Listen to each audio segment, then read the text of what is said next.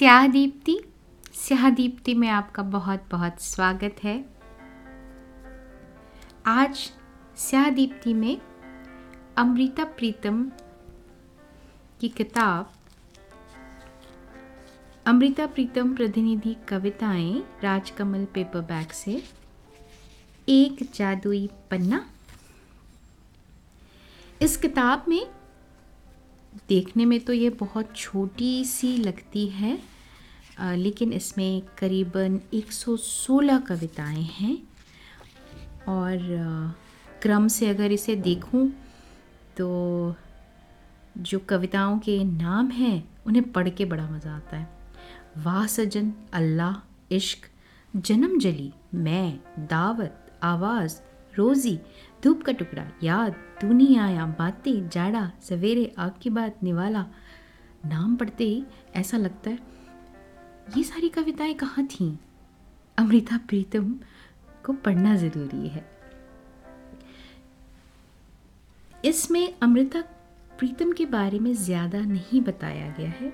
ये बात मुझे थोड़ी सी लगी कि शायद दो तीन पन्ने उनकी जीवनी के बारे में और होते तो मज़ा आता, पर मैंने जादुई पन्ना तो निकाल ही लिया था और वो है धूप का टुकड़ा।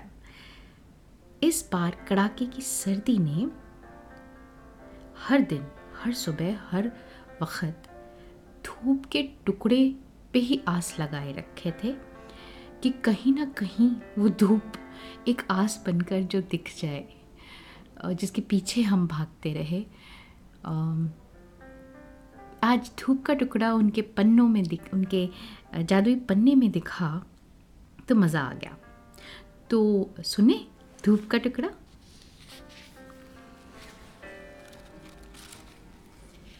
अमृता प्रीतम, धूप का टुकड़ा। मुझे वह समय याद है जब धूप का एक टुकड़ा सूरज की उंगली थाम कर अंधेरे का मेला देखता उस भीड़ में खो गया। सोचती हूँ सहम का और सूनेपन का एक नाता है। सोचती हूँ सहम का और सूनेपन का एक नाता है। मैं इसकी कुछ नहीं लगती, मैं इसकी कुछ नहीं लगती, पर इस खोए बच्चे ने मेरा हाथ थाम लिया पर इस खोए बच्चे ने मेरा हाथ थाम लिया। तुम कहीं नहीं मिलते। हाथ को छू रहा है एक नन्हा सा गर्म श्वास, ना हाथ से बहलता है ना हाथ को छोड़ता है। तुम कहीं नहीं मिलते। हाथ को छू रहा है एक नन्हा सा गर्म श्वास, ना हाथ से बहलता है ना हाथ को छोड़ता है।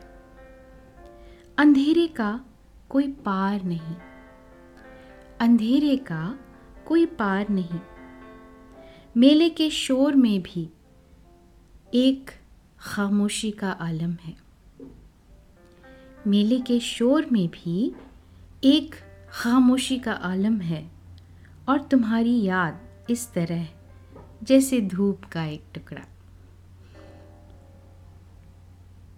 और तुम्हारी याद इस तरह जैसे धूप का एक टुकड़ा। जादुई पन्ना, अमृता प्रीतम, स्याह दीप्ति।